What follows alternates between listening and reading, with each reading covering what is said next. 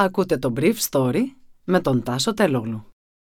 Χορηγός του Brief Story είναι το Avra Carbo. Avra Carbo. Ένας εναλλακτικός τρόπος ενυδάτωσης για κάθε στιγμή. Καλημέρα σας. Σήμερα είναι 5η 2 Δεκεμβρίου 2021 και θα ήθελα να μοιραστώ μαζί σας αυτά τα θέματα που μου έκανε εντύπωση.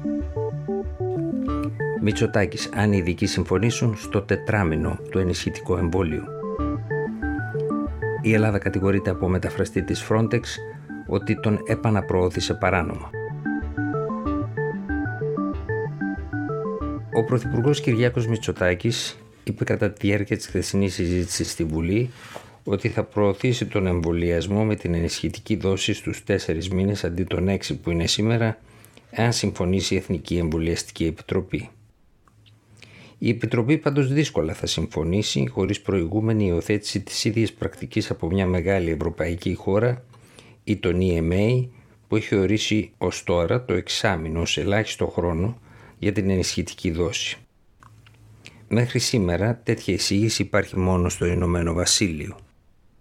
Εκεί η Εθνική Επιτροπή Ανοσοποίησης έχει προτείνει μάλιστα το τρίμηνο αντί του τετραμήνου που πρότεινε ο Πρωθυπουργός.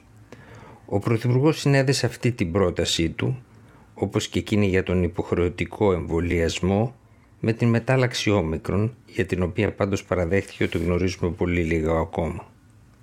Εντύπωση προκάλεσε στην παρέμβαση του Κυριάκου Μητσοτάκη στη Βουλή μια αποστροφή του προς την αναπληρώτρια Υπουργό Υγείας Μιναγκάγκα. Απευθυνόμενος στην κυρία Γκάγκα, είπε πως το 70% που οι επιστήμονες υποστήριζαν στην αρχή ότι αρκεί ο στίχος ανοσίας αποδείχθηκε ανεπαρκές.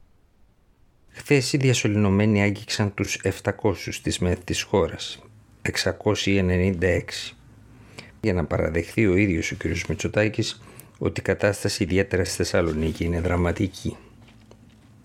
Εν τω μεταξύ, τέσσερα άτομα που έφτασαν στη Γερμανία από την Νότια Αφρική, αν και εμβολιασμένα, νοσούν με την όμικρον, αλλά πάντως ελαφριά.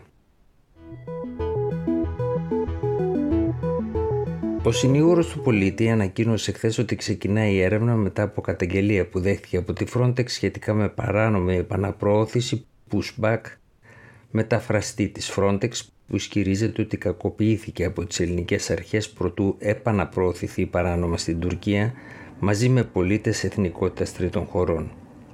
Το περιστατικό έγινε στην περιοχή του Εύρου στις 3 και 4 Σεπτεμβρίου του 2021.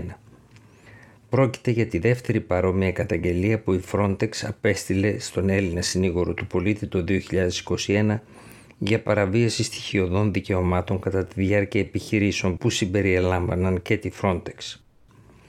Ο συνήγορος του πολίτη περιμένει από τις ελληνικές αστυνομικές αρχές σύμφωνα με ανακοίνωσή του να συνεργαστούν πλήρως για τη διαλεύκανση του περιστατικού.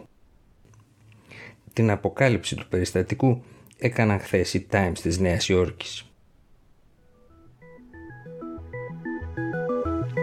Ήταν το Brief Story για σήμερα 5η 2 Δεκεμβρίου 2021.